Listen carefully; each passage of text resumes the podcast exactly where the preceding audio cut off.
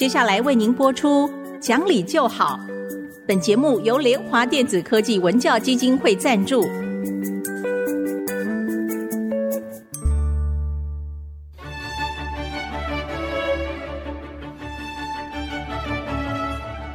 在日常生活当中，人们的不理性行为经常是隐藏在看似理性的包装和掩盖之下，很难被察觉。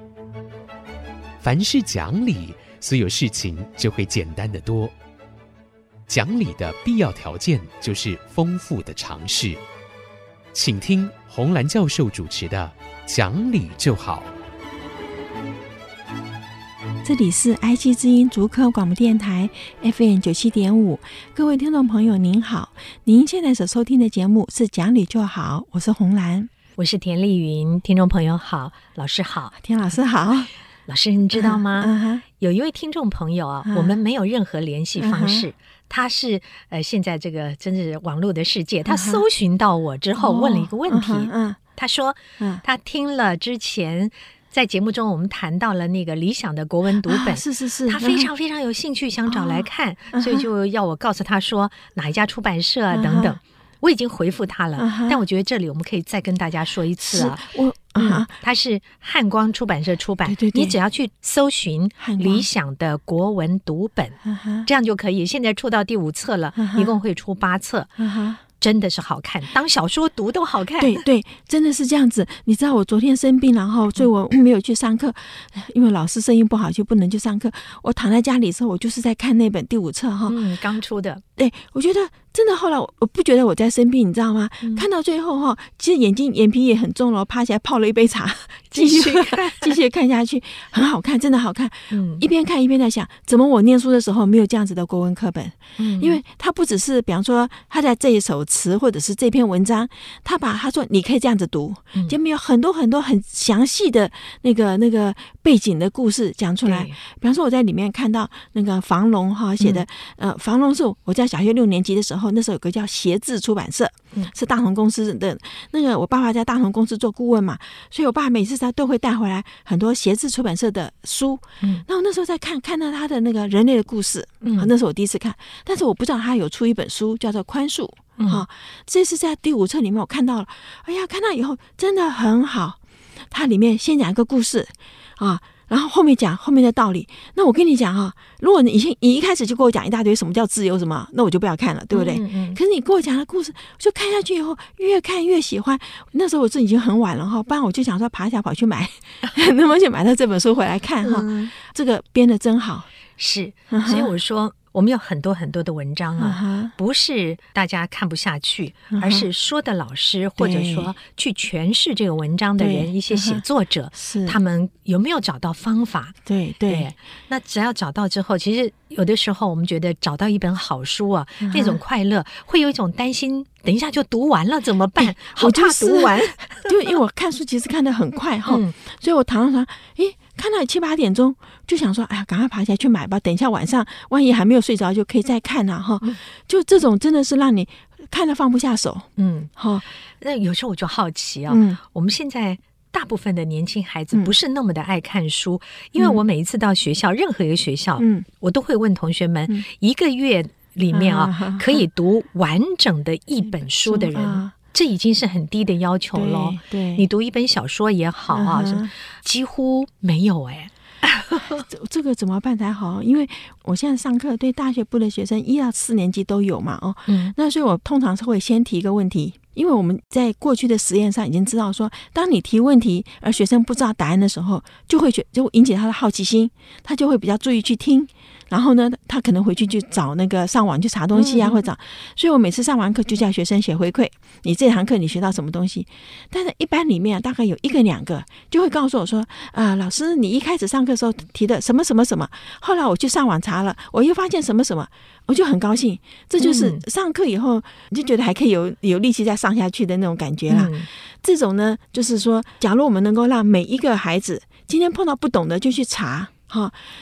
我们也许可以想办法，对。对，请父母亲啊帮孩子建立这样的习惯，因为现在网络上面有太多太多的资料，嗯嗯嗯、所以当我们开始做搜寻这件事的时候，嗯、会非常快乐。嗯、原来只是想看第一件这个事，嗯、然后会发现，哎，那我看看延伸下去的第二件、嗯、第三件。嗯、于是我们的快乐本来只是单纯的一个点，会形成一个面，这是一件非常棒的事情。所以我们希望爸爸妈妈也许给孩子们在假日的时候，现在反正家里面都不止一部电脑呢，是是我们来试试看，锁定某一个题目。然后让孩子们去找，你能够找到多少不一样的结果出来？就是说，把这个故事啊变得更庞大，对，你了解的这个事情变得更丰富，对，这是好玩的事。对，这非常好。我就想说，我真的生的太早，我们那时候真的没有这些东西。我其实很想知道，像我那天看书看到说，沈括他就写那个《梦溪笔谈》的，《梦溪笔谈》居然他就是出卖苏东坡，害苏东坡被贬的那个人。那可是后面一定还有很多故事。可是你看。我们那时候就没有这些这些管道去找，嗯、然后呢，我的电脑不好，也不知道从哪里去搜索这些东西开始，所以这个现在孩子应该是他如果有兴趣，知识可以很广大。嗯，我最近在看一个历史性的节目啊，他会把东西方的历史常常横贯起来讲，啊、特别好听。嗯，所以在这里面他是按照朝代来讲故事的时候，我们就发现了很多名人呐、比方像。司马光，uh huh. 我们都知道他好聪明啊，uh huh. 打破了缸子啊，救小朋友。Uh. 可是事实上，他的性格上有问题。你知道，有一些名人，我们觉得他们非常好，啊、后来发现他们坑害了很多人，或者因为他们坚持自己的政策，对对，所以害惨了很多人。对，这都是我们在当时读书只读了一个点，而没有去形成后面追踪那个线，一直到面。如果我们可以看得更多，我们对于这个世界、对于历史，会有更深入的了解。是那个人生格局会不一样。对，我觉得我们以前念历史是没有把西方跟东方把它连在一起。嗯，我记得那时候我们就中中中国历史，因为要考啊，我都背得很熟。可是有一次突然发现王莽元年是西元的元年。嗯哎呀，我那时候是很震撼的事情。也就是说，在王莽之前，我们读了这么多历史，其实是就是在西方来讲，就是 B.C. 啦，嗯、对不对？Before the Christ。嗯。哦，那觉得我们中国真是很了不起。那时候有这么多的精致的文化了，对不对？纪元之前的时候就有这么多的东西。后来再把欧洲的黑暗的八百年中国比起来，嗯、我我就觉得说我们那时候缺一个中横，所以对。横向的横向的一个连接哈，这才会知道。因为后来说哦，呃，这个伊丽莎白一世的时候，中国是什么什么时候？嗯，哎，我觉得那个就。给你很大的了解，就比方说，原来他们喜欢喝茶，他们要用中国的瓷器，然后我就去找的时候才发现说，呃，景德镇的那个它叫白领土吧，领土土非常好，所以那边做好了胚，然后要运到广州去。为什么呢？因为广州就有它是通商，就有那个阿拉伯人什么人来，那他们要什么样的东西，那边才会知道，所以那边就画画那个西洋人，然后我们这边的瓷瓷土比较好，就运到那边去，我都觉得好惊讶，所以我们的东西知道太少了，是。其实我现在正在规划，嗯，设计一个把东西方历史啊横贯的串起来讲的人，因为我觉得这样的节目会给我们的很多年轻人啊打开一种新的视野。是是是，对。对对，这是很好玩的。对，哎我们回过头来讲，父母亲现在孩子们如果还小的话，即便是到了高中啊，都还可以，就是。多给他们读一些文学性的作品。是的，是的。我们并不限定说一定要读古文，嗯、但是文学性的作品一定要让他们多读，因为那是一种安抚内心很重要的力量。就是你内心的宁静才是真正的宁静哈。是、嗯。但是诗词也有好处哈。那天跟一个朋友吃饭，他母亲啊、呃、已经失智了哈。嗯、失智的老人坐那边，其实你也没有什么话可以跟他讲，对不对？嗯、所以他那天呢，就是突然想起来说，哎，他妈妈以前教国文的。他就随口讲了一个“黄河之水天上来”，嗯，他没有想到他妈已经严重失智的妈妈，马上接下去讲“奔流到海不复回”，然后后面就把整段的背下来啊。他说那天非常的惊讶，那这里看起来一点都没有失智啊，所以他就问我说：“嗯、那这些东西储存在哪里？为什么？”那我当然就晓得嘛。我说：“因为这种。”这种背得很熟的东西哈，他已经进入你的长期记忆。我跟他讲说，曾经有一个人，他是因为 herpes 的那个 virus，把他的那个海马回两边都把它吃掉了，所以这个人呢，就变成说忘掉以前，也忘掉后后面发生也都不记得。可是他零到十五岁的时候，那个记忆他有。哦，好奇怪，那个都那就想着那是很早以前记忆，他已经放到某个地方去了，就储存到某个地方，就好像我朋友的妈妈，因为她小时候背这个唐诗，已经放到某个地方去就有。所以他后来就怎么办呢？他就把那个唐诗用罗马拼音拼下来写出来以后，给菲佣。哦，这样让菲佣可以跟他妈妈就提他一个音，他妈妈就会自己背下去，他就去用他的脑了嘛，嗯嗯、对不对？因为他要上班，他不能够每天在家里陪。哎呀，我想这真好哈！我也的确是觉得说，小时候背的东西放就不会忘掉嘛，对不对？如果我们让孩子小时候多背一些东西，这个在我们大脑里面叫做认知储备。嗯，好像我们多存点钱，好认认知储备。那么我将来老的时候，这东西还可以拿出来。那这拿出来的时候，老人家很高兴。我居然还有会的东西，其实不用等老，对对，当他长大的时候，啊，啊这些诗词会自然应用到他的生活中、嗯、工作中。对，有的时候就可以解读他，也许遇到某一些困难或挫折的时候，不懂为什么是这样。可是有的时候从诗词里可以找到答案呢、哦。对对，他可以发泄或者是这个呃疏解，是真的是，嗯、这是很奇妙的事。哎，真的是这样。所以现在哈，好像学校里是说国文课一直删除掉，所以他们没有时间教。那我是觉得说，可以在家里自己学，因为诗词不一定在学校里教嘛，嗯、对不对？现在有这么好的书，尤其是像这本那个理想的国文读本，买来自己看呐、啊，对不对？不一定在学校里教。其实大部分东西也是可以在家里自己读的。对，其实不要把它当成读书，对啊，就把它当成在看一本小说。嗯当成休闲消遣，你、嗯、这什么书对我们都有用处。对对对，真的是这样子。好，我这边休息一会儿，马上回来。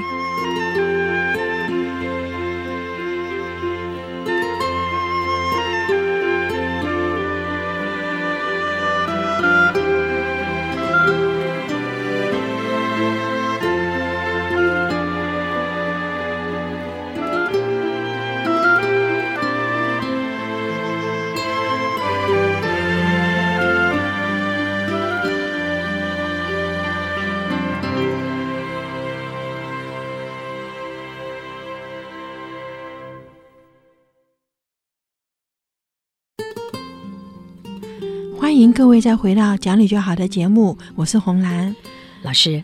刚才讲到多读一些书啊，不管哪一些书，呃，除了说能够安抚自己的心灵之外啊，我觉得还有一点，在书里面可以学到太多太多品格、做人做事的道理。对对啊，我就想着最近有一件事情。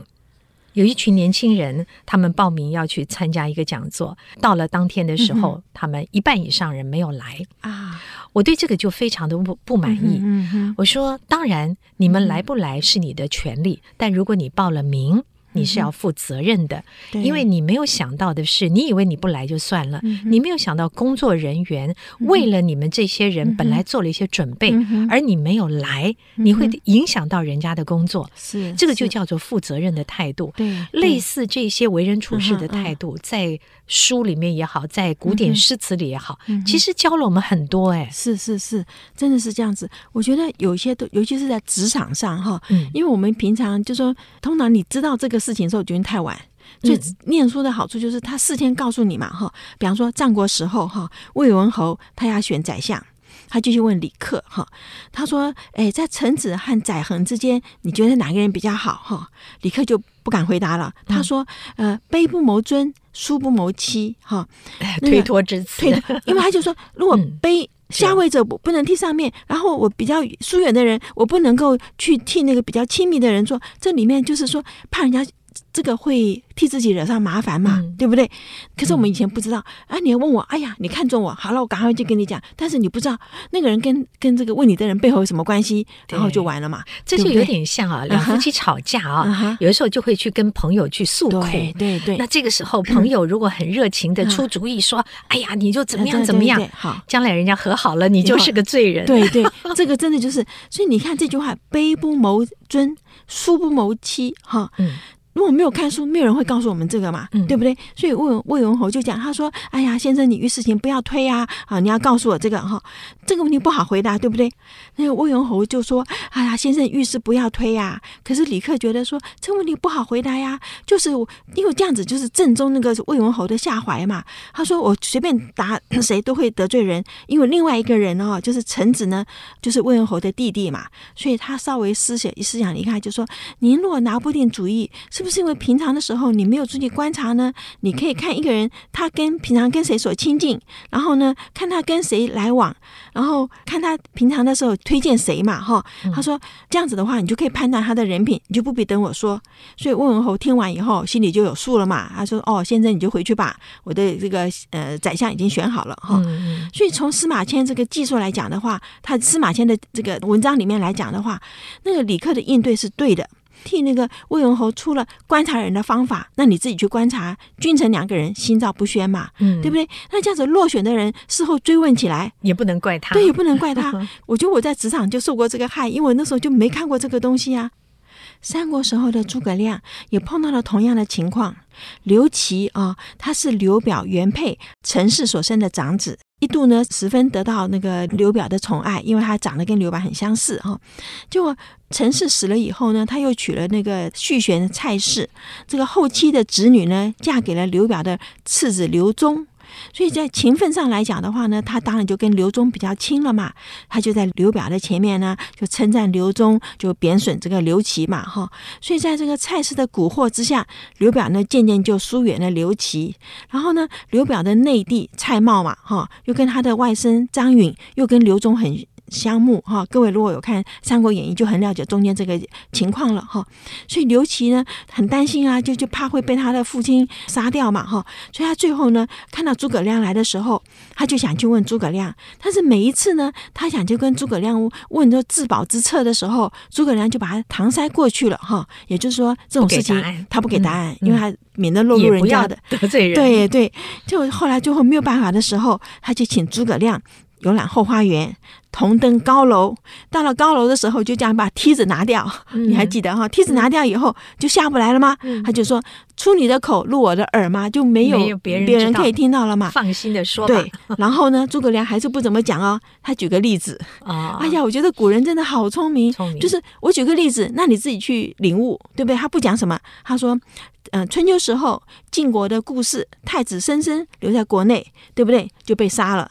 然后他的弟弟呢，重耳出出 对出走，然后出走以后就躲过了灾难，最后他就回来当了晋文公了嘛。这就暗示他了，暗示刘琦就马上江夏太守过世，就跟他爸爸要求去出任江夏的太守。好。嗯哦，这个真的就是我后来看了之后就想，我那时候做所长的时候，真的做了很多事情是不对的，因为我们一直以为说你是年轻，我赶我赶快教你，在这个比方说在这学校里你要怎么做，你要怎么做。嗯，我们讲了很多的话，可能后来应该是就是可能就会得罪到人，也不一定，一定是。所以看以后就觉得。书还是要多念，对，我想讲你很多。对，这个意思不是说，呃，让我们去找到一个自保之法或者不得罪人。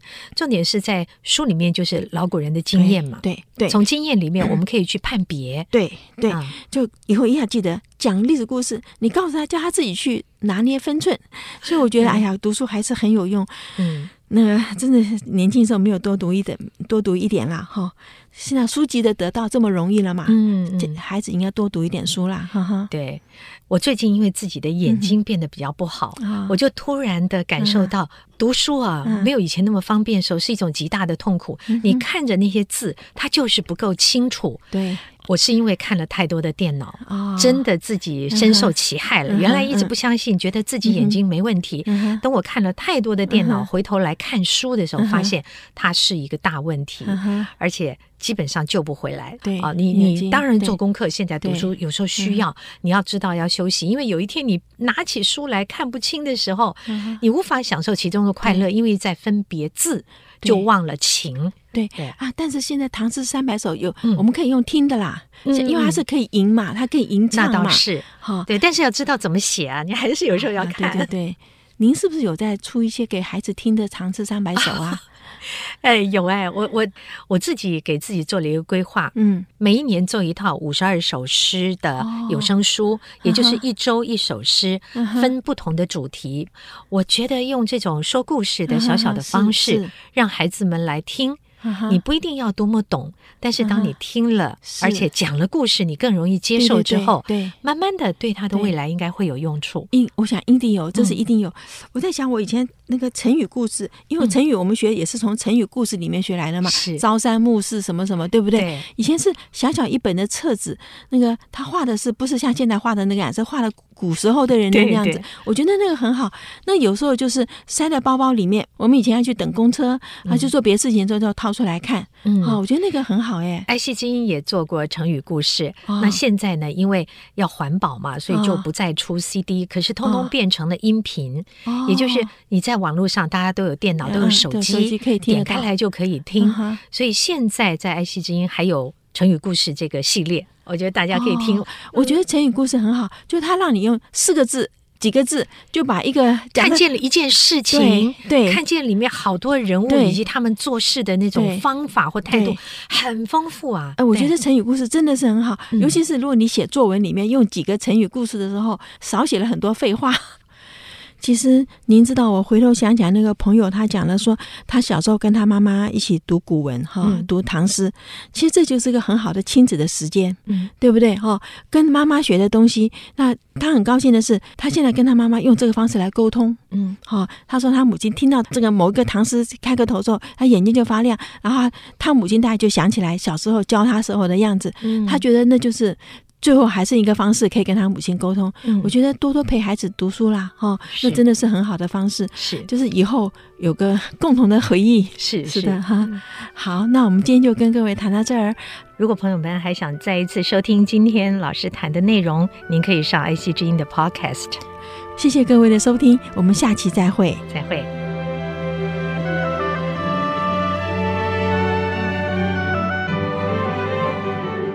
本节目由联华电子科技文教基金会赞助播出，用欣赏的眼光鼓舞下一代。联华电子科技文教基金会邀您一同关心台湾教育，开启孩子无穷的潜力。